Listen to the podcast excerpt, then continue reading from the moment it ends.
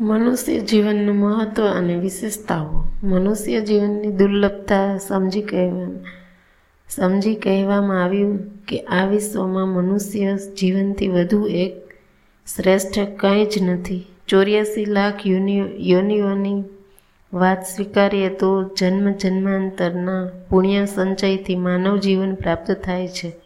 એટલે જ અર્થવેદ કહે છે પોતાના જીવનમાં સંપૂર્ણ આયુષ્ય જીવી જાણે, એનો અર્થ એ નથી કે ખાઓ પીવો અને મોજ કરો. જીવન એક વ્રત, મહોત્સવ, જીવનદાતા પ્રત્યેની કૃત, કૃતજ્ઞાતાના અભિવ્યક્તિનો અવસાર બનવો જોઈએ. પવિત્રતા એ માનવ જીવનનું પરમ લક્ષ્ય બનવું જોઈએ. તમે તમારા જીવનને ખુલ્લી પુસ્તક જેવું બનાવો. જેથી કોઈ પણ તેને વાંચી શકે. જીવનનો તિરસ્કાર કરવો એ ઈશ્વરનો તિરસ્કાર કરવા સમાન છે.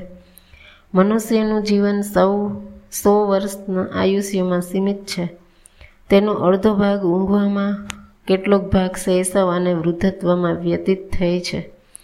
તો બાકીનો ભાગ રોગ, વિયોગ, દુઃખો વગેરેમાં વીતે છે. પાણીના પરપોટા જેવા જીવનમાં માણસને સુખ ક્યાંથી પ્રાપ્ત થાય? મનુષ્ય પતિત થાય તો શેતાન અને અંદરથી જાગૃત થાય તો ઇન્સાન. ઉત્કર્ષ માટે સાધના જોઈએ, પતન માટે કેવળ ઈચ્છા, સમત્વની આરાધના અને મમત્વની ઉપેક્ષા. એ માનવ જીવનનો મુખ્ય ઉદ્દેશ છે.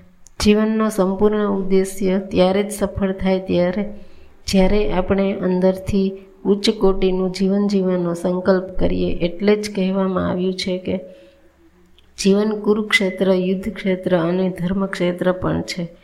માનવ જીવનની એ કરુણતા છે કે તેણે જીવન, યુદ્ધ અને ધર્મનો સમન્વય કરવો પડે છે. માણસ એ કરી શકે છે. જો તે મન પર નિયંત્રણ સાધી શકે તો. જીવનની ધર્મ સાધનામાં જીવનને ત્રાસવાદ કરવાની જરૂર નથી પડતી. માનવ માનવ જીવનની ઉદ્ધતતા માટે જીવન મૂલ્યોનું જતન અનિવાર્ય છે. માણસની જીવનની સાર્થકતા ઊંચા પદ કે મોટા દેખાવામાં નહીં, પણ મોટપ બતાવી પરોપકારમાં સમાયેલી છે. માણસ વિનમ્રતા કેળવે તેમાં જ તેની મહાનતા છે.